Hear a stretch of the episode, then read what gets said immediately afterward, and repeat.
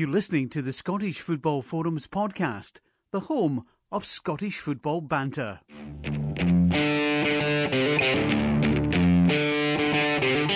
Hello and welcome to the Scottish Football Forums podcast. I'm Craig and I'm the host of the podcast and I'm joined by Chris. Hello, Chris. Hello. Hello, it's just us two this week. Uh, it's just the two of us again. I think uh, Laurie's in hiding after his uh, his team's performance yesterday. Aye, he's throwing the toys at the pram and Greg's busy doing other things. Uh, Greg's got a wife. right, before we get into the the meat of the, the podcast, I wanted to, to mention that I was drinking a, a special beer this evening. It's one of Greg's home brews. It's a lager and it's quite tasty. Is this uh, the way you're trying to get a sponsor? Uh, but we're now so desperate we're drinking Greg's beer. I've not had a beer during the podcast in ages. I used to have quite a few back in the early days when I used to feel a wee bit of the nerves. So I had a four or five cans to kind of chill myself out. But then nowadays I sound a lot better without it. But since it's Greg's beer, I thought I'll drink it. So, so this podcast is sponsored by Greg's beer. Greg's beer, I, I don't even know if he's got a name for it. He was meant to come on and we were going to discuss it. I could have got the techniques for making beer from him, but he's not here. Well, you know how you get like Scrumpy Jacks? This could be Grumpy Greg's. Grumpy Greg's. That's a good name. We'll market that. Right, SFF sponsored by Grumpy Greg's. Fantastic.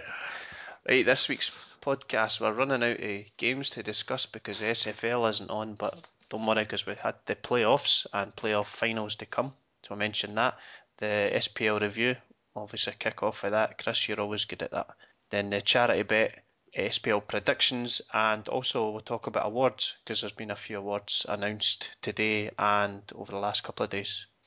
So we'll start off with the SPL review, if you don't mind, Chris. Alright, we'll go back to Saturday lunchtime when it was another guard of honour for the, the champions who were looking to put two disappointing away games behind them ahead of receiving the SPL trophy for the second year in a row. It's uh, St Johnstone with the opponents and just like back in uh, 1998, 15 years ago, it was uh, Celtic fans were celebrating the, the stopping of the 10 in a row. They got an early goal against St Johnstone that day and they did indeed get an early goal on Saturday thanks to Joe Ledley's first minute effort from outside the box.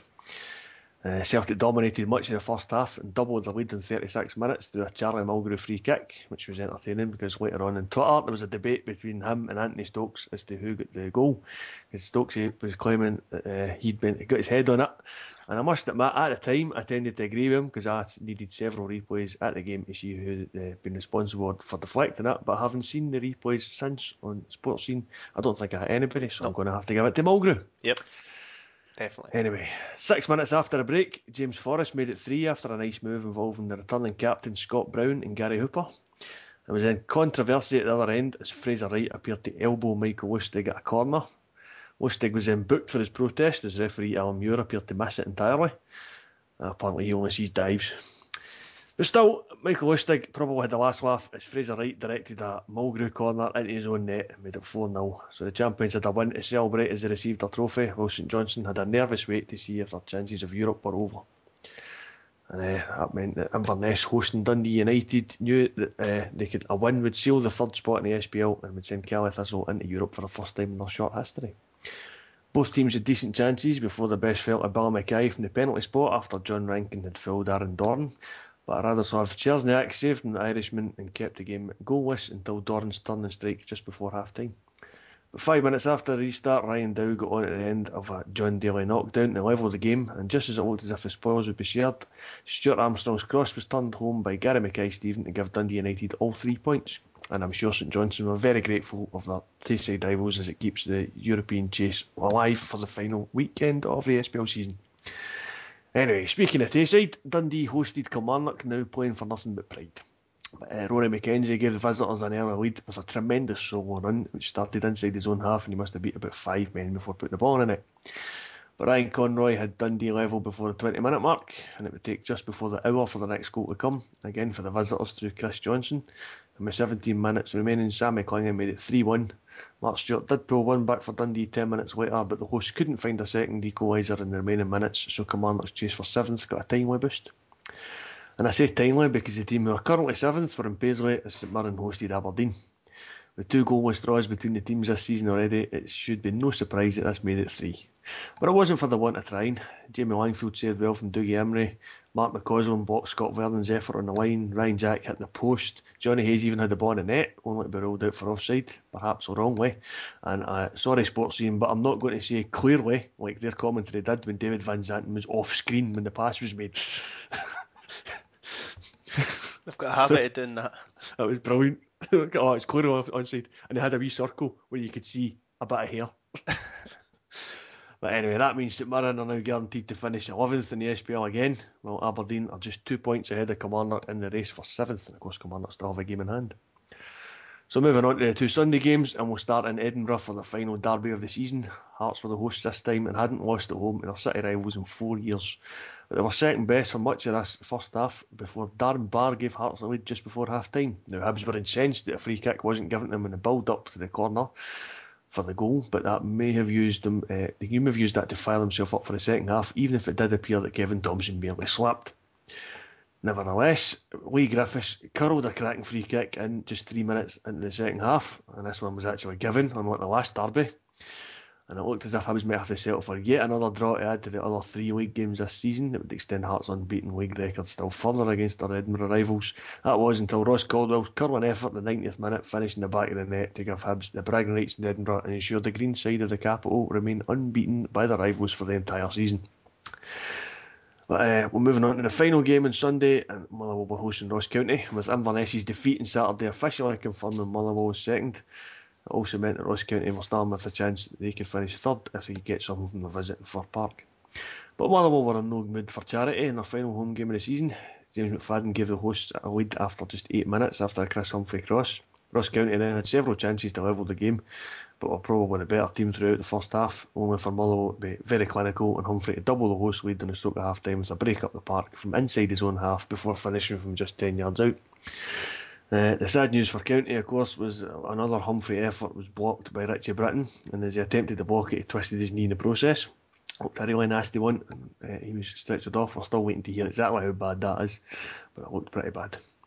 The game eventually petered out and allowed Motherwell to substitute the departing stars of Nicky Law and Darren Randolph in their final home games to standing ovations from the crowd. And that's us for the SPL this week. You know, I seen that incident where he twisted his knee, and I'd heard what he'd done, but when I was watching the highlights, I couldn't really work out what was going on, and I didn't watch it again because I heard it was horrible. No, it was. I just you, they get they showed it and then they showed like a close up replay of it. Sports Oh, and, yeah. yuck. And then after that they were showing it again. we'll not show the close up this time, what you can't see. Aye, aye. I, I didn't really want to look at it again and work out exactly what was happening, so I didn't. That makes an interesting point though uh, with the, his contract situation because obviously he signed that pre-contract with St Johnstone and St Johnstone were trying to get money for him to give him back to Ross County where he wanted to stay. Now he might be out for well months depending on exactly how bad that is. So uh, Yep, exactly. Yeah, it could be up to a year. uh, what's going to happen to him?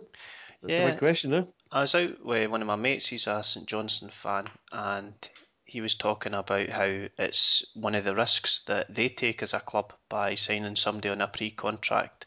So, and he was saying that uh, he used an injury as an example, and he says, Well, if he gets injured, we just need to accept it. Mhm. So, I'll be- interested to see if, if Ross County try and get him back, even if he is injured, or if they'll just put, put their hands up and say, no, don't want him now, he's injured, keep him. Which I think would be a bit harsh because obviously the player wants to stay. I'm sure that uh, Lennon, did he not get somebody on a pre contract once and then pulled out once when he got injured? It rings a eh, bell oh, for- Aye, I think you're right. It was a Polish guy. Was it Z Foyut or something? I think his name was. I think it was last season. He got some bad knee injury, and I think we managed to pull out of that deal. So Yeah, I guess it depends on the individual contract, what they sign. I'm, I'm not entirely sure how binding pre-contracts are. I'm assuming some kind of binding agreement, but it's just how binding they are. Aye. Somebody's going to challenge it at some point, aren't they? Aye, what they need's a eh, Bosman lawyer. He was Oh. he was in court again about the financial fair play. He needs to get lost. I nearly swore there. He does need to uh, vacate the vicinity because he's ruining football. I mean, the, the Bosman ruling, I can understand why they did that, but ever since the boys Bosman ruling, money has rocketed in football, and it's just insane. And it can all be pretty much traced back to that Bosman rule. So if he's going to mess about with the financial fair play, which is supposed to bring some kind of sense to the, the game. And he's saying, no, no, I can't do that. It's legal. Aye, I Spend what think you it's- want. I think it's a good idea, but I just don't. I can't see it working across the board. I just don't think it'll work. It, it's, it's, it's a sticking plaster because most of the problem with money in the game isn't that teams are overspending, it's the fact that it's distributed so sort of weighted towards the big leagues.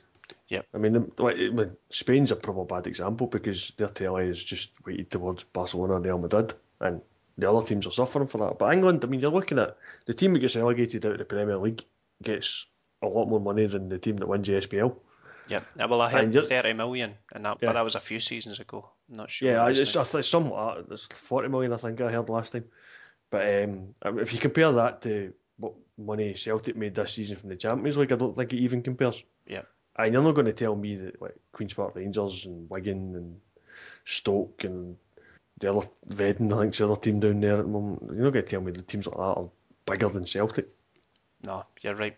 You're right. I think agents are really a big problem because it's the agents that are driving the, the big wages, Yeah. and they're coming out and getting the fees as well, and and going and I've mentioned this before in the podcast, but I'm not really sure if tapping up really exists anymore because agents seem to go out and happily do deals with clubs before a fee's been agreed. Yeah. I, I don't know how it works nowadays. I'm not sure what the exact rule is on that. But anyway, going back to the, the big game, I think of the weekend was Celtic against St Johnstone when Celtic were handed the trophy, and it seemed to be party time for, for fairly early on. Take it you had a good day. Ah, it's always a good day when you get the trophy. I mean, I think I said it at the weekend that it's 125th anniversary of Celtic's founding this season, and of those 125 years we've won the league, this is the 44th time, which is a lot more than a lot of teams. But then you consider that's 44 days you get to see the trophy out of 125 years. It's not exactly an everyday occurrence, so if you're taking it for granted, then there's something wrong. Yeah. I mean, I, I mean, I, I grew up through the nineties and the, the late eighties and stuff, so I went an entire decade without seeing that. Well, it wasn't that trophy, but was the league championship trophy. Aye, so it was a, a special day, and yet you didn't have any flags. What happened there? I don't know. I think I maybe orange and blue wasn't really our colour scheme. Yeah, I waved my fair, flag it- last Yeah, week. the, the SPL isn't sponsored by Irn-Bru, so that's neither here nor there, really. Uh, did Partick this on Queen of the South get flags? I don't know. I'm not sure. I'm not sure, but I tell you whose flags are brilliant. The ones at Old Trafford on Sunday. Yes, They, ah, they were proper flags. They weren't That like must be- paper things. Yeah, that must be the, the, the most I've seen an atmosphere or heard an atmosphere at Old Trafford in a good while. Yeah, they gave flags to the Swansea fans as well, saying cup winners, League Cup winners. Did they? Yeah, That's that's a pretty good gesture. yeah, that must have cost a bomb to to get that proper flags. None of this paper ones. Although I don't like to mock the paper one too much because I've got it stuck up at my desk at my work. Although somebody defaced it, a Celtic fan wrote Mickey Mouse division on it. a sectarian uh-huh. attack. Oh no, it's not sectarian. It's just it's good banter. But aye, then back to the game. Handball by Hooper in the build up before Ledley's goal. Wouldn't really have mattered in the Yeah. overall. But I, I, I never seen it at the time, but I, I'm not going to dispute it. It was a, it was a handball definitely, and St Johnstone players were screaming for it. But and then Mulgrew's free kick. I think that that's exactly where you want to put it if you're taking a free kick. Make the keeper think twice. He's not sure is there going to be a header, is it going to go straight in the, the goal? And in that instance, the keeper uh, was it Mannus? He didn't know what to do. no, and like I've said it a few times. If you the best free kick you can possibly hit for that distance is one of those ones that if somebody gets on it, they might put it in the net. If nobody gets on it, it goes in the net anyway. Yeah. And that's kind of what happened. So I, I know Stokes was claiming it. I'm, I, I, I don't understand why when I was at the game it looked like it did a deflection, and then every replay I saw after that it looked like it never hit anybody. Yeah. I've got to be a little bit critical of the keeper though, because one thing's for sure is that the ball is going to go in the corner. I think I think he should be setting himself up for that.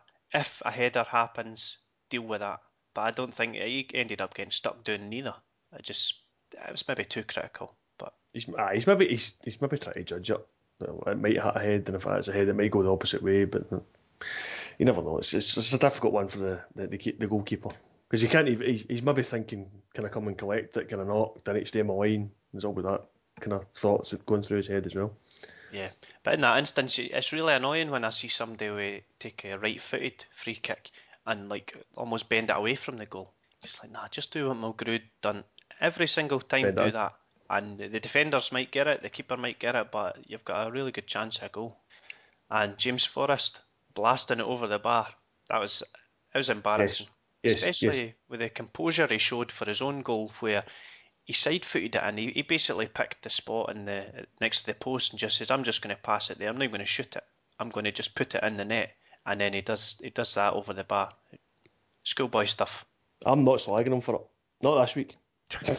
Aye, I didn't mention it at the start, Chris, but you you had a, a special charity event on Sunday. I did, yes. Football aid. I was playing at Celtic Park on Sunday, and I had a gilt edged chance to put it in exactly the same net that James Forrest missed, and I missed. Empty goal. so what happened? Was it by the post over the bar? Did it even No. reach the line? Oh no, it was. I mean, the ball was squared to me, and the defender and the keeper had ran out to the guy that squared it to me. So I literally had an open goal, Mhm. and I don't know what I did. I just never connected with it properly, and I managed to curl it just past the post. Did you get too excited? Is that what it was? I don't even think it was that. I just think it was. I, I, I just wasn't in the right frame of mind to knock it into the net. Uh, There, like, there was um, a guy on Twitter today was suggesting that it, had, it hadn't been a great height to hit. It's quite awkward. And I thought, no, that's an, excuse. it was just an excuse. It was just rubbish. Big, my big chance, and I bottled it. It wasn't quite as bad as Forrest miss, to be fair. But then Forrest didn't have an open goal. I heard you were trying to trying to claim, claim a record for the most kickoffs. Yes, yes. Um, the team I played for managed to get annihilated 13-2. And I reckon it's because I took every single centre for after each one of those goals. And I took the one that started the second half. I've taken centre 14 times at Celtic Park in one game.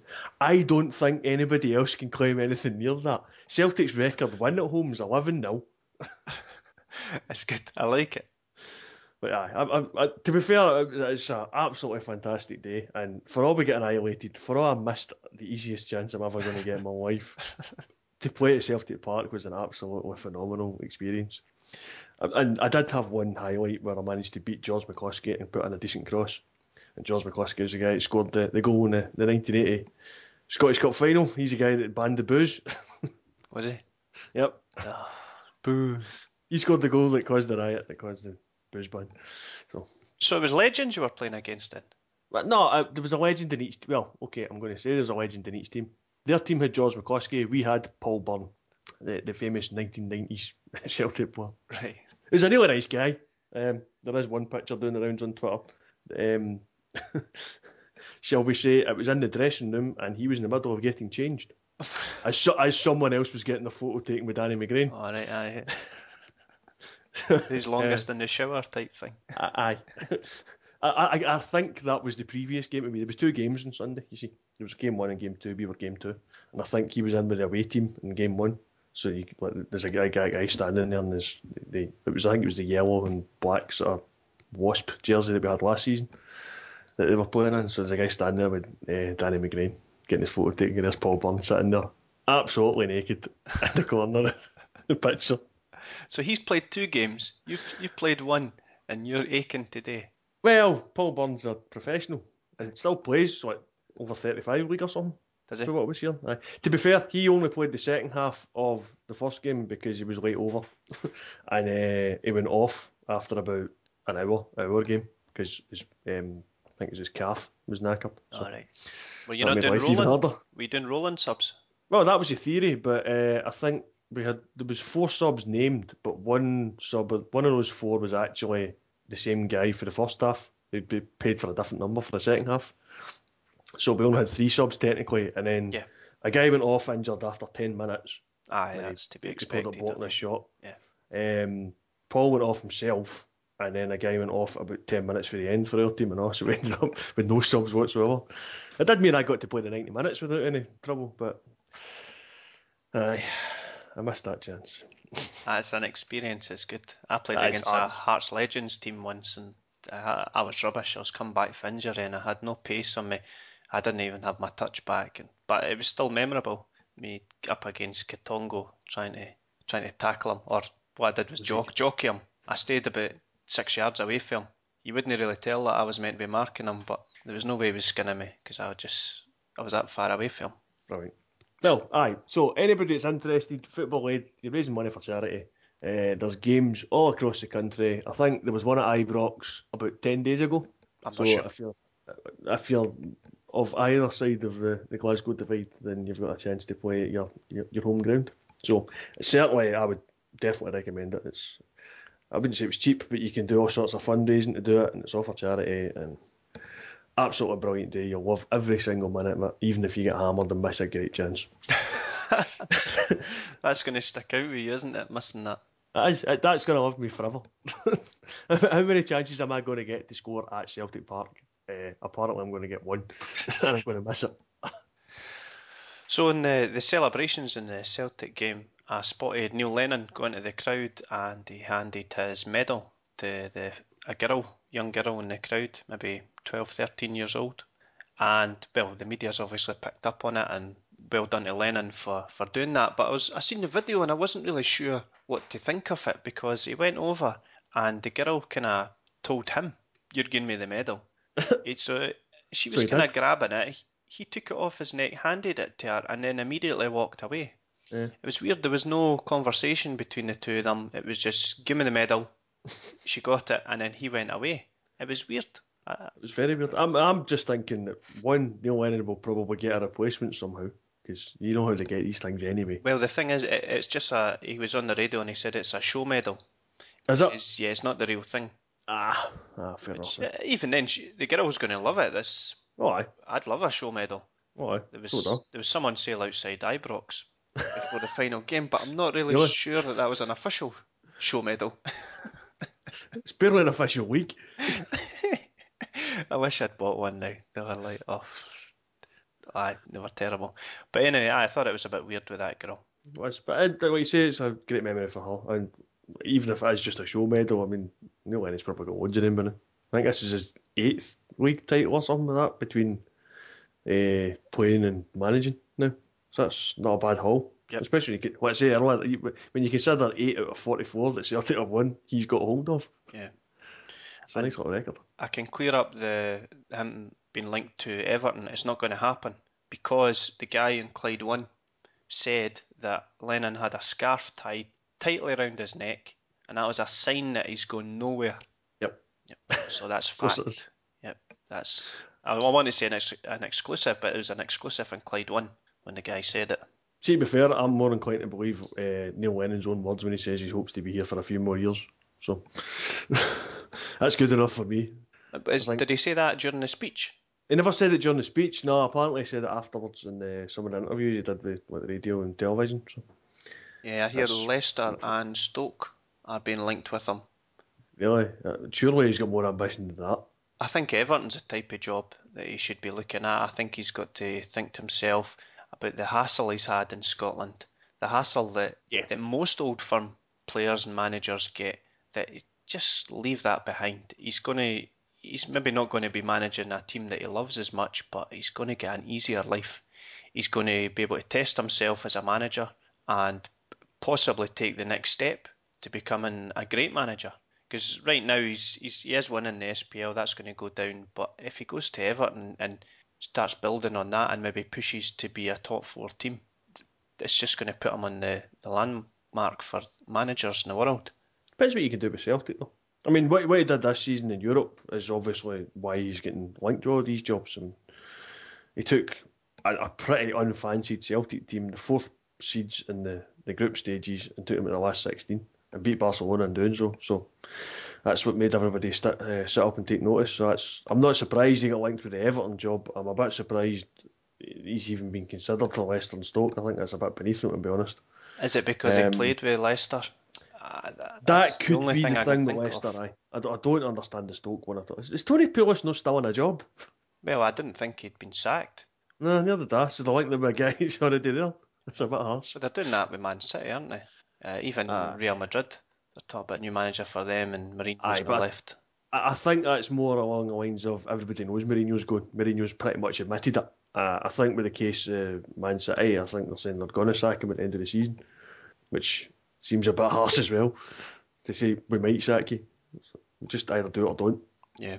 Aye. So going back to the, the SPL then, Yes. And I wanted to mention the Motherwell game.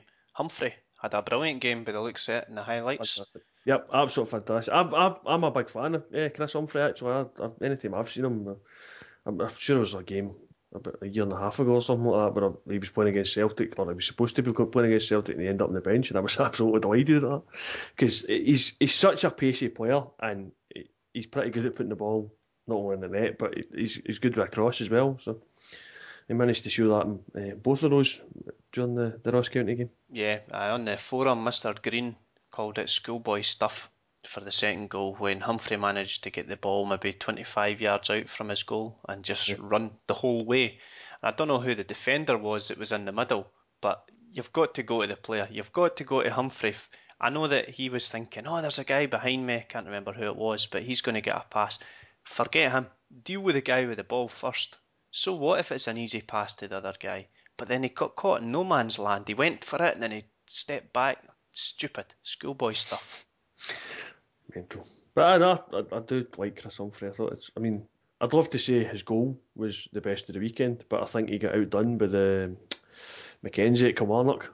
yep, yep. Although the, the the Dundee defenders helped him along his way, running into each other. aye, that doesn't help. but aye, aye, that was good. Uh, cracking finish. Yep. And so Motherwell, they've secured second place in. Yep. They did it. They, they already done it a couple of weeks ago because of the goal difference, but the, the, the Inverness loss on Saturday uh, made it official. So I think I think I said Motherwell have got a point more now than they did last season, with a game to spare. So that's uh, probably why the SPL Clydesdale Bank SPL Manager of the Year went to Stuart McCall. Yep, yep. I think that it's it's hard to argue with that. There's there's other managers that you'd think would have been in the frame, but McCall, ah, he's done a good job with them. Once uh, again, Motherwell punching above their weight. I mean, I would say as far as because it's an SPL award, then yeah, probably because I think Motherwell's biggest lacking has been in the likes of. Uh, they got a tough draw in Europe. I don't think either the Champions League or the Europa League draw was kind to them at all. Uh, but losing to some Diddy third division team in the League Cup was pretty poor. They went out. I mean, that was at the first attempt. They went out at the first attempt in the Scottish Cup as well. I think it was Aberdeen that put them out. I can't remember, but I, I can remember the, the Diddy team putting them out. That was a most enjoyable evening. Yes, I mean, that, to, to me, Motherwell's they've done really well in the, in the league. I'm not going to dispute that. Uh, although I did predict that they'd finish second this season, actually. I'm quite smug about that.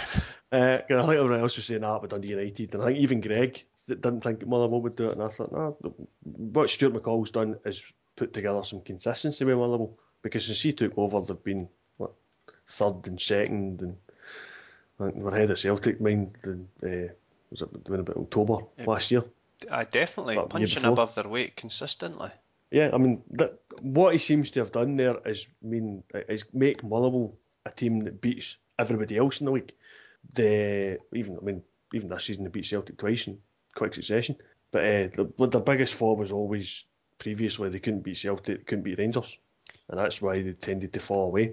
But the, the results against everybody else have been fantastic. If they can just be a, a wee bit better next season again and keep building, they could be challenging for the title next season. I think. The trouble they're going to have there is hanging on to the players because obviously Darren Randolph's going, Nicky Law's going. I doubt they'll keep James McFadden. Yeah, they're talking about bringing Samson in as a, a decent keeper, but great. That would be a great signing. If they can't have Randolph, bringing Samson in, uh, he's probably the other cracking goalkeeper in the, the SPL from my view. So I think that's a good move. But if they are going to miss McFadden because they've been brilliant since he's start, uh, been starting for them. Yeah, I don't think he's going to stay. The noises he's no. making, he's just there to get himself fit and get himself in the shop window. Although I wonder who's going to go for him. They talk about Ross County signing him. I, I don't know. I'd, he'd probably want to stay at Motherwell if that was the option. I think if he's going to stay in the SPL, he's either looking at the big move to Celtic or he's looking at staying at Motherwell. I can't see him going anywhere else in the SPL. I think he's probably eyeing up down south. To be fair, that's where the money is. But I yeah. don't know. I don't know if people will trust him. He's he's playing like he can. He deserves a, a move away. That's the thing, though. I mean, you, you, can say that. Oh, I don't know if he'll stay fit and all that, but then he has managed to stay fit since about Christmas now. So he's been playing week in week out for Motherwell. So I think he's probably taking the time to prove that already now. I mean, even if someone gives him a year contract, he might take it, depending on who it is and where the money and what the money's like. Yep. I so other managers in the league, um, it's difficult to say. I, I wouldn't give it to Neil Lennon. I don't think he's obviously For his SPL, no. He's won the league, he- but He's won the league, but it's been what, a lesser number of points than it has last season. So I think, yeah, you, you've done the job, but I don't think you've been too spectacular doing it. it's the lowest potential points since 2006 2007, which was 84 points, and that's the lowest in the 38 game SPL. Mhm. Uh, so the maximum they can get is 79. So I in the SPL he didn't deserve it. Terry Butcher possibly.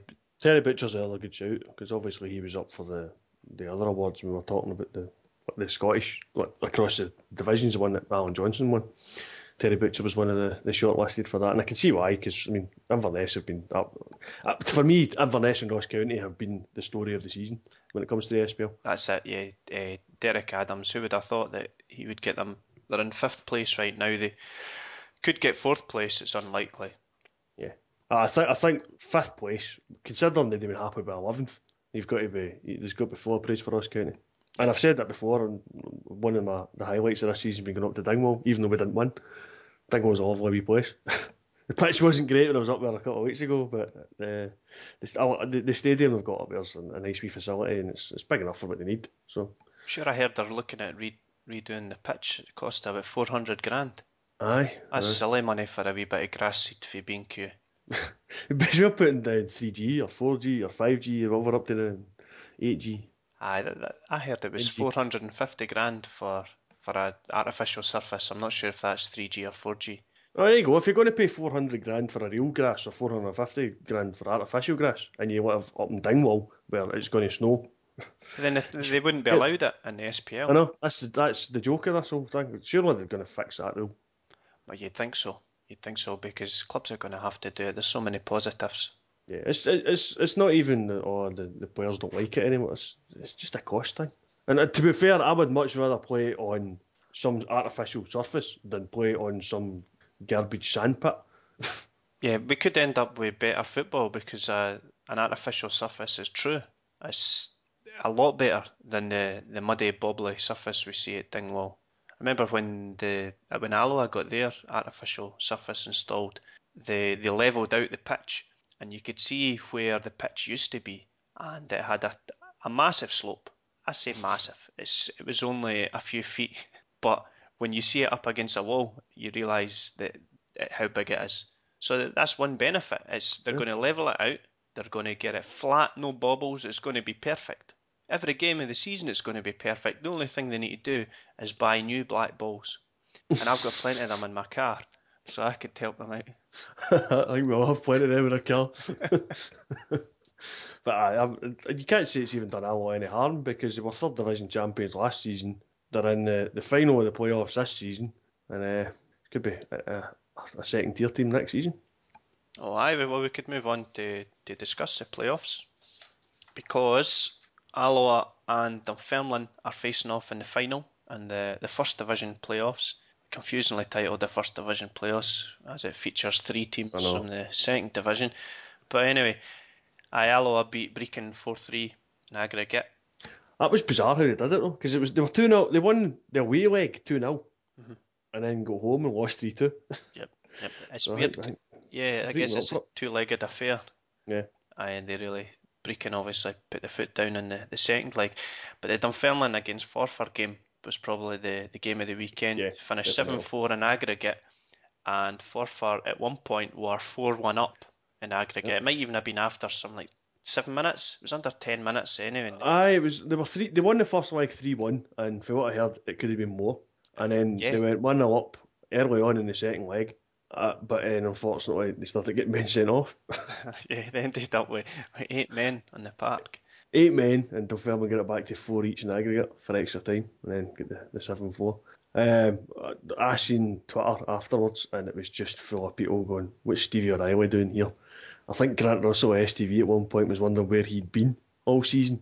I think this was before the game actually. Suddenly Stevie O'Reilly appeared from nowhere to take on a game, and then by like five o'clock on Saturday we're talking about oh Stevie O'Reilly's had an actually horrific game. He's ruined this tie, and I don't think they're filming became too much. Dunfermline, uh, hanging on to their first division status. Yep. Aye, it's, it's set up a, a nice final against Alloa. Yeah, Which- but that, that's that's the thing that annoys me about these playoff setup because it, for me they should be promotion playoffs. You shouldn't be involving any team that's getting relegated. Yep. And here we have what you might have is one team up and one team down in the from the, the between the first and the second division. And to be fair, it might happen between the second and the third as well because East Fife are the team that are supposed to be getting relegated and there they are in the final as well. So aye, the final first leg of the final is on Wednesday evening. It's at Recreation Park, and I've decided that I'm going to go along just to see what the banter is. So I went to Alloa's website thinking, right, I'm going to find out uh, how much the tickets are. Nah, nah, nothing there. Nah, it, it doesn't really want to entice people like me along. So I had a look about their website, and it does say that their league games were thirteen pound a pop. So I'm assuming it's going to be thirteen pound, but it doesn't mention anything about this game. it's live on BBC Alba, but I think it's only down the road for me, so I think I'll go along, see what's happening. I was going to meet up with my mate, but he says he's in hospitality. I don't fancy that. and then the second have, a- you have a drink in the game, mate? a, drink. Oh well. No, I'll be driving. Although the train station's right there. Ah, Ah, but the trains run at that time of night. That's Wednesday night game. this is the is Wednesday. this a Saturday. Ah, right. yeah. And then the second leg is at East End Park on Sunday, and it's a five past four kick-off, a bit of a strange kick-off, and that's also live on BBC Alba. So that's quite good that they've got TV coverage. No, I'm, I'm glad we're getting some coverage of these playoffs because I think that's part of the thing that's missing. I don't. I, I'm just, I, I love the English playoffs. Yeah. I keep saying this, but the the television sets it up well. You get to watch what the both legs, and then it's a one-off final. You don't play two legs in the final. Uh, you don't involve any teams getting relegated. It's all teams pushing for promotion rather than trying to save themselves. But I mean, up here at least we're we're pushing for playoffs at the the top level as well, which is good. But it has to be a single leg, just a one-off. Aye, the final should be a one-off. Aye, I'm going on. I'm sitting there. I'm going on Wednesday, and it, it's not going to feel like a final, that's for sure, because the scoreline, although it matters, it's not the be all and end all because they've got a second leg to play. Yeah. It's it's going to be a, a, a strange one, but yeah, I'll, I'll maybe mention how it goes next week. I'll make sure I get a pie. Pie in a bovril. That's Tell us if it was any good. Tell us it burns your mouth. Tell us it's too peppery. the Bovril's too hot. It's always I- too hot at Ibrox. I need to wait 15 minutes before I start drinking it. See, that's no good. I mean, the, the, for me, the, the Celtic Park one is just right, but the like uh, Firhill, I've been to there a few times watching the, the Celtic under twenties, and that always burns the mouth off me. I know. To be fair, there was at least two occasions I was quite glad of that because it was Baltic, but nothing nothing quite beats a, a, a roasting hot Bovril when it's freezing. I'll tell you what beats a beats that a Bovril in the house. Ah, that's good. Half time So I'm in watching the. Champions League final, drinking a Bovril. That's what you want. That's it. I'm thinking of taking along my wee Bovril stock cube to Ibrox next time I go and see if I can just get hot water for free. just a cup Off of hot go. water. Right, off I go. Oh. Aye, so in the second division playoff, it's Peterhead against East Fife, Yep. and it's Wednesday and Sunday, but it's Sunday at 3 p.m. That's just weird. Yeah, If you're gonna if you're gonna play it, why not just play that one on Saturday? Yeah. Or if you're gonna play it, show it, put it in the telly. There's too too much to ask to have two different games. aye, it's it's a strange one, but it's a shame Queens Park didn't get into the final. I I was hoping that they'd get promoted. I was, was reading up a little bit about Queens Park, and I think everybody knows the the part they played in the formation of football as we know it. But it's interesting if you go on Wikipedia, and I, I can't remember what to search for, but if you search for the combination game, I think it is because back in the day it used to be, and I say back in the day, this was back when Greg was young, back a hundred years ago. Football used to be all about dribbling. You weren't allowed to pass the ball forward. That was that was offside if you passed the ball forward. So the, it was a dribbling game, and then teams like Queens Park decided, why don't we pass the ball? So they played a big part in football as we know it. But one of their breakthrough things was a formation, which is just brilliant. Two, two, six. Nice. That is a I- formation. I, I've seen two three five. That's the, the, the kind of usual one for the early days. Yes, I, I was Uh, reading about that as well. They called it the pyramid, but see, we, Aye. would know that the other way around, really. it's like a Christmas tree. Yeah, but aye, aye, two, two, six. That's brilliant. That's fantastic. Craig Levy I- hates it though.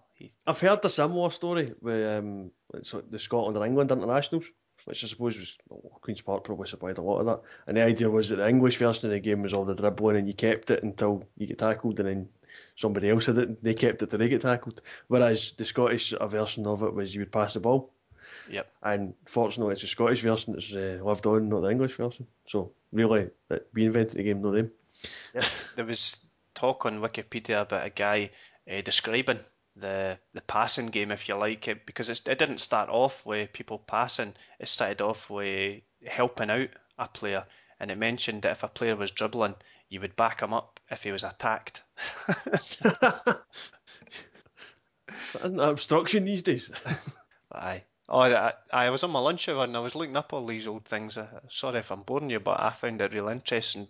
The FA Cup, the very first one, it's worth reading up on to see Queen's Park played in it, mm-hmm. and they had to pull out in the semi-final because they couldn't afford to go back down to London for the replay. And I think there was five games leading up to the final, and the finalists who won it, Wanderers, not Wolverhampton Wanderers, just Wanderers, they they won it. I think there was five games leading, including the final five games. They only played two games in the whole competition because there was games where teams drew and they decided both teams get to go through because they didn't want to replay it for whatever reason. There was teams that couldn't make it for the replay, Queens Park, for example, and then there was teams that just didn't turn up. So it was a bit of a, a bit of a farcical competition, but it's interesting to look back at it. I think the the first Scottish Cup was kind of similar. Those teams had to pull out and all sorts and things like that. I think in the early days of the competition it's like that. But in, uh, what you're saying about Queen's Park, I'm sure they made the final like two years in or something like that. The the FA Cup, the English one, That's amazing. and um, unfortunately lost both times. I think it was it Blackburn or something they lost to. It's like the 1800s and stuff. But, aye, Greg would know, you'd remember. aye. Greg, Greg was probably there. I'm sure they played a big part in the half time because they decided back in the day there was no real rules and there was uh, like the home team picked the rules and I'm sure they had a part to play in the half time which was a case of the one team got the rules in the first half and then the other team got the rules in the second half. I could be wrong about that, but I'm sure I remember that. Which is again an interesting way to play. But if you don't have football as we know it nowadays, you don't have somebody like FIFA ruling. Yeah. Who does make the rules? Exactly. Somebody's got to make up the rules somewhere along the line. So it's got I love all this stuff. That's sort of the early days of football, interesting stuff. It's- you, read about all the different teams there used to be as well. It's teams you never even know about. When Renton were like, were they not like world champions or something? They declare themselves in like, 1890s or something. Yeah. Don't exist anymore. and there was the the world's first league was in England, and the guy who formed it he had various rules, but one of the rules was that each team has to field their strongest team, which Really? is a rule that still Mhm. stands today. sta- yeah. And I mock it, other people mock it in the Premier League, but now that I've learned that it's one of the rules that was there on day one, I, I respect it. It's good to have tradition like that. Right. So that's the history lesson for today done, Chris. Aye. I didn't mean to go on, but I found it interesting anyway. Aye. That's the, the SFL playoffs done then. yes. that fell under the, the playoff category. Yes. Right, moving on to the charity bet. Yep. We we done okay. We went for Celtic, Inverness, and Motherwell, and Inverness let us down. They got beat Yep. two one off Dundee United. Motherwell and Celtic both won, so it was close. But this time it's just the two of us, and I'm hoping that we can just pick two games, one each, and keep it simple and get a win before the end of the season. so we've got the Premier League games, we've got the Saturday games and the Sunday games. I want to avoid the Wednesday game between Killie and Hibs, and then we've got the playoffs. Again, I probably want to avoid them because I'd rather not do the Wednesday ones, and then the Sunday ones you just don't know because that'll really be based on the performance in the first leg. So, can we pick two games out of the six at the weekend in the SPL? I'm really struggling with us. Now, one thing that jumps out at me, I'm not sure I'm going to pick it in the charity bet, but Dundee are four to one away to Hibs. Hibs are going to put out a shadow of a team. Uh, before the uh, the Scottish Cup final Yep. the week after. They're not going to be bothered about that one, but they've they've got their scalp against Hearts. Aye. Dundee going out with a bang. Yeah, but I'm not sure that I want to risk the charity bet. Oh, eh, aye, go on then. Right, I will risk it then. Dundee. Right. Four to one. Well, wait till you hear my predictions later. But All right. um, I, the, Motherwell, I think, is probably the best bet for a win away to St Johnstone. I know St Johnstone are pushing for that third spot, but I think Motherwell are in a good shoot for ending the season really well. So let's go with them. That's a risk. Picking a team with nothing to play for, really, Nah, the good season. uh, against a team that has everything to play for. See, to be fair, uh, there's not many teams in the league left of getting to play for. So Right, so I've got 41 for Dundee and 64 for Motherwell. sounds good. It sounds like it might get a lot of money if it comes in. £125. oh, nice. I think Let's that's the, the highest return, highest potential return we've had. Yeah, let's go with it. That sounds good. Right, that's a £10 free bet courtesy of McBookie, who I need to start speaking to about next season, persuade them to, to carry on because they've done a good job supplying us with our bet every Yeah. week Absolutely brilliant. for free. Look, We'll need to sort out who, which charity is going to get the money. Uh. yeah. next week. That's, Aye. that could be the discussion because um, I don't know what we're doing for a charity bet next week. the Scottish Cup, and that's it. That's it. The Scottish Cup. Aye. First goal scorer. Like that. First, last. Goals, odds, or evens. Aye. Right, we'll move on to the charity bet. Eh, sorry, we've done the charity bet. Yep, We'll done that. on We'll move on again. The SPL predictions. We've got a game on Oh. Wednesday, Killie against Hibs. Yep. Obviously, it was called off the last time because of the, the sad incident. The crowd, which unfortunately the guy died. So uh, it'll be a bit of a sombre game that I think. I'm sure that there'll be something to To market, To I market, would think so. So Killie against Hibs, I think Hibs' season's over, apart for the cup final. I don't think they're going to be too interested now. They, they beat Hearts, they played them off the park. I think Griffiths is going to get rested. Uh, he might he might feature at some point over the, the final two games, but he's definitely not going to be playing 90 minutes. I'm going to go for a home win, 2 0. Um, Kilmarnock are still chasing seventh if they care. Hibs have still two points ahead of Hearts, so if they get a win here, they'll be definitely ahead of their rivals. Uh, let's I'll go one each. I think. So that's Wednesday's game. Then on Saturday, we've got the, the bottom half of the table all kick off at 3 o'clock. Just to keep it fair, we've got Aberdeen against Hearts. I'm going to go 0 0. Yep, so am I. Let's see end in this game. A Paul band 0 0. then we've got Aye. Hibs against Dundee. I've already mentioned I think Dundee will win this because I don't think Hibs will be too fussed. They'll be saving themselves. Even the players that they do play, they're not going to be going into 50 50 challenges because they've got their, their big day at Hampden coming up. So I'm going to go 2 0 Dundee. Mm. I know we picked it in the charity bet, but it's going to be a draw. I just, I just know it's going to be a draw. I hope I'm wrong, but uh, I'll go one each. One each. Right. Then got Killie against St Mirren. I'm going to go one each. I think I'll go one each as well. Just it's hard at this time of season to even think about it because they just don't care anymore. Then on Sunday we've got the, the top half of the table. They'll kick off at 12:45 again to keep things fair. We've got Dundee United against Celtic, and I think Celtic's going to have one eye on Hampden. But I think I'm going to go for 2-2. I reckon this game is going to have Victor Wanyama plus a bunch of kids, to be honest. Because, well, I suppose it was Wanyama and Kyle and a bunch of kids because Yep. they're both suspended for the cup final. So, um, it's 2 2 the last time we were up there when we did 2 2 0 lead. uh, yeah, let's say 2 2 again. I think there'll be plenty of goals. Hope so. I'm going up for it. So, hope for a nice sunny day, nice entertaining game, nice few goals. Just celebrate the end of the SPL season. A sunny day. You're taking it too far. I know. I know, I'm asking a lot, especially after the weather today. Because today we had weather, all of it. The last game I was at, the last Rangers game of the seasons, I was sitting there freezing, chittering away. I think this isn't right. Oh, it was freezing at the. We get the trophy last week, on Saturday. Well, f- Lennon was freezing. He had this The scarf, on, tied tightly round his neck. Ah, maybe you're onto something. Maybe it's, maybe it's no sign. maybe it's just cold. That was my favourite bit of Clyde One's coverage. Ah, dear. Ross County against Inverness is the next one up. the telly game. Sky's picked this one up. They have. You're right. Yep. Rightly so, I think, as well, because Dundee United Celtic's nothing to play for. St Johnstone Motherwell's the other game you could pick out of it, but you've got St Johnstone Motherwell or El Kessico. So you go with the derby. What did- El Kessico. El Kessico. Yep. It's a great nickname for us. Either side of the Kessock Bridge. Right, El Kessico. That's the official term. Right. It's so much better than Cold Fun Derby. I hate that one. El Kessico is brilliant. Bit of thought into that one. Aye. You don't want to be including firm in it. The old No. firm, the Aye. new firm, The infirm, and firm, the nain firm. the wee firm. the firm with that movie. It was, was it Tom Cruise that's in the firm? I don't know. Inf- infirmary. Can't Aye. think of any other ones.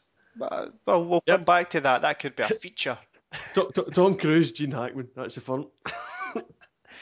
Right, back to Ro- Ross County Anyway. against Inverness predictions. Yep. I don't know. 2 1. Right. Inverness need to be better than St Johnstone's result. Uh, if it's a win, then sorted. No, other way around. St Johnstone need to be better than Inverness's result. Mhm.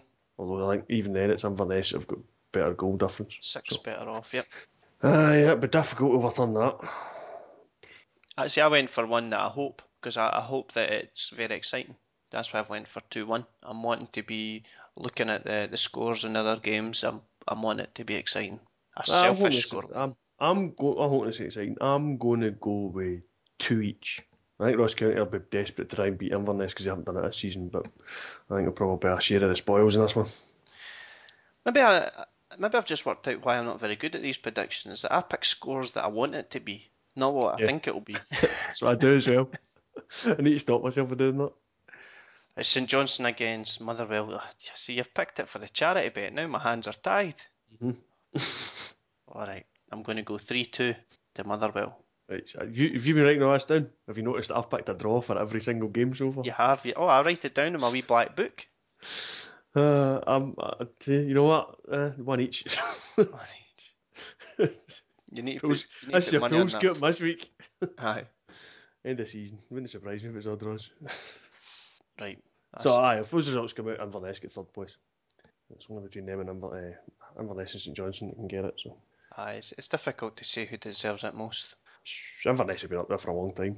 It'd be a bit harsh if they didn't, but I mean, it's, we play over 38 games, no 37. So, Exactly, exactly. So I so before we go, I wanted to mention about Ferguson yesterday. Alex Ferguson, his final home game at Manchester United. I thought it was a, a fitting tribute from Sky Sports, fitting tribute from the fans. It was it was a, a wonderful thing to watch to see a guy that I've never known any manager at Manchester United other than him, and I'm 30 years old. It's yeah. it's amazing to think that it's it's it's quite emotional seeing the the montage at the end, uh, all the players that have played under him. It's it's just it's something I don't think we'll ever see again. No. And It's, the way he's I went out is is brilliant. His speech at the end, talking about his reasons behind it, saying it is because his wife lost her sister, and he wanted to to do something for her after he said something like 47 years of her uh, allowing him to, to go to football and, and spend his time that way. He wanted to to give time to her. So it was it was good. nah, it's good. I mean, like you say, what, 26, 27 years he's been at Manchester United now. And obviously, I'm, I'm, I'm 31 now, so I mean, I don't remember anything other than him being at Man United either. And obviously, they had his time at Aberdeen, and this, like, I think the weekend there was the 30th anniversary of their Cup Winners' Cup win, which uh, Yes. he was part of. That'll be on BBC Alba. Uh, Yep. It was it was on BBC Alba. It'll be on the BBC iPlayer because they Yeah. just showed it. They repeated it on Saturday, so I'm sure that'll extend the iPlayer another seven days. That'll be good. But I mean, uh, for, for anybody to be manager of a one club for that length of time in this day and age is phenomenal. In fact, even in any day and age, it was phenomenal. Because they Yeah. were talking about him being one of the, the longest ever in British football, which isn't strictly speaking. Because I think it was a guy who was 44 years or something. He was in charge in uh, France. I think it's uh, the actual record in Europe. Struth was there for I think 30, maybe over 30, Aye. and even the guy before him, is it Wilton? That could be a guess. Could be right. He was there The- for 20 something. The British record is actually Willie Maley of Celtic, 43 years. Yeah, So he's he's the only Celtic manager that's been there longer than Sir Alex Ferguson. So, I mean, considering back then it was quite normal to be at the club for so long, for only one manager of Celtic to be longer than a guy that's in the job right now is absolutely phenomenal. It shows just how amazing it's been with Sir Alex. So it's a it's the end of an era, and I think well, I mean David Moyes is going to be a, a decent manager there, I think, but it's it's big uh, shoes to fill. And to be fair, whoever replaces David Moyes at Everton is going to be filling big shoes as well because he's done a fantastic job. They haven't won anything, but they've been pretty consistent, sort of one of the, the best of the rest kind of teams in England. So yes, yep. a difficult job to take on as well. And we've seen the the last well, maybe not the last game of Scholes because he might play in the, the, final game of the season. But I think the fact he's been out injured, I think that could be the last time we see him. Another great, uh, huh? probably one of the best midfielders that the English Premier League's seen, and some of the best have said that he's the best. Is Zidane? I know Ronaldo had a, there's a, a meme going round. It does the rounds every few years that is talking about how he was doing all these skills that nobody at the club could do, and Scholes just got the ball off him and says, ah, and pointed at a tree and says, "I'll hit that 50 yards in one go," and did it. And Ronaldo tried it 10 times and couldn't. Gave in. I've, seen, I've seen Ronaldo's free kicks. That doesn't surprise me. but no, I mean, I, I mean, as much as I respect Paul Scholes, I detest the wee guy. but that's purely because he scored a hat trick against Poland in what 1999, I think and then later on that year scored twice at Hampden against Scotland, and that put us out the Euro 2000 playoffs. Uh, no, I, I quite like him. So I mean, yeah, I mean, I, I, I respect him, but I hate him for that. I like how he adjusted his play as well.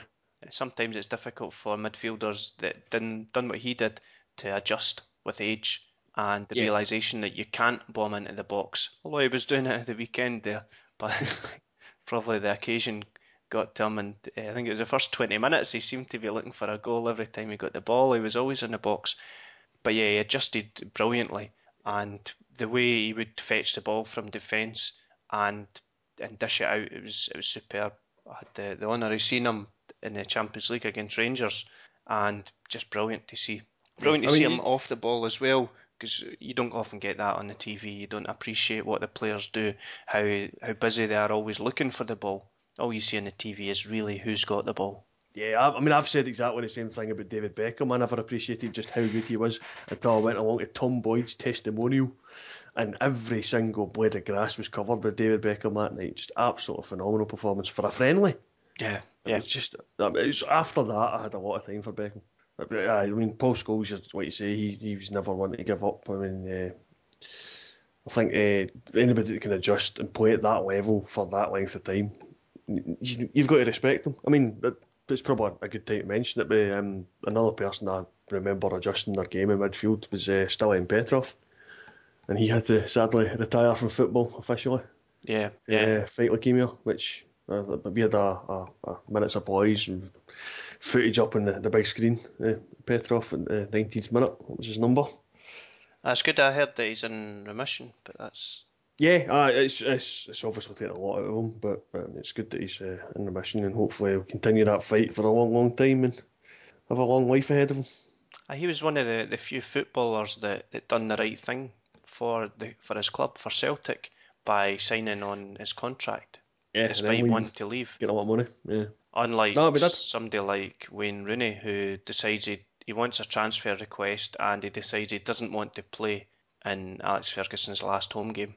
I just I don't know the ins and outs of that story, but I just on the face of it, it's just it looks sounds like a horrible man, Rooney. Mm-hmm. I, I, want, I, I do wonder that. if I do wonder if the Rooney thing has anything to do with David Moyes coming on because obviously that was his manager at Everton. I wonder if they uh, had a few problems before he left. I don't know. Maybe. I, am just guessing. It's just possible, but then maybe he's just thinking uh, his time at Man United's up because Van Persie's obviously been flavouring him once this season. Yes, but Rooney can Rooney can play anywhere really. That's the thing. I, I, I just I, I don't know if he doesn't like being centre of attention or something. You could have him in the centre of midfield, out on the left, out on the right. Uh, but anyway, that was the English football section of the Scottish football podcast. It's alright. It was our Scottish people were mentioning. Uh, Sir Alex McGovern, uh, Davy Moyes. Was he for something? I'm not sure exactly. don't know. No, Bearsden. That's what it was. There was that thing doing the rounds about how the, like the what since the war, so much of the the, the percentage of Man United's managers have been from Glasgow, and you're thinking, well, really, Matt Busby's for Bellshill. That's who it was. I'm thinking. David Moyes for Bearsden, which is kind of outside Glasgow. Yeah, you're better off just Stre- stretching a bit. Greater Glasgow. Yes, that'd be a bit more accurate. Yeah. But yeah, I mean that that's that says a lot for the, the, the Scottish managers, and um, can't, say Fergie hasn't won the, the odd thing or two down there. Thirteen titles out of Man United's twenty. He's uh, he's been responsible for. Superb. And then Giggs has won all 13 as well. I know that's amazing. Scholes, I think he's had 11. Yeah. As long as Giggs doesn't retire, that's the longer Giggs plays on, the longer I'm not old. I'm telling you, it's, we, we're both getting old, Chris. You you play one game of football and you, you're hobbling about it. Aye. That's my first game of football for about a year, so it might have something to do with it. Well, I'm still going to come back from injury. I was out running earlier and it was just pain from start to finish. But I went through it. We'll see how it feels tomorrow. See, I think I should just retire now. It's never going to get any better than playing at Celtic Park, is it? It's going to get better than missing the, the open goal. I suppose I could score again. Yeah. Aye. Be nice. You need to get back and you need to score.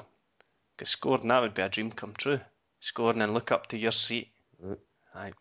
But see, that's the one good thing.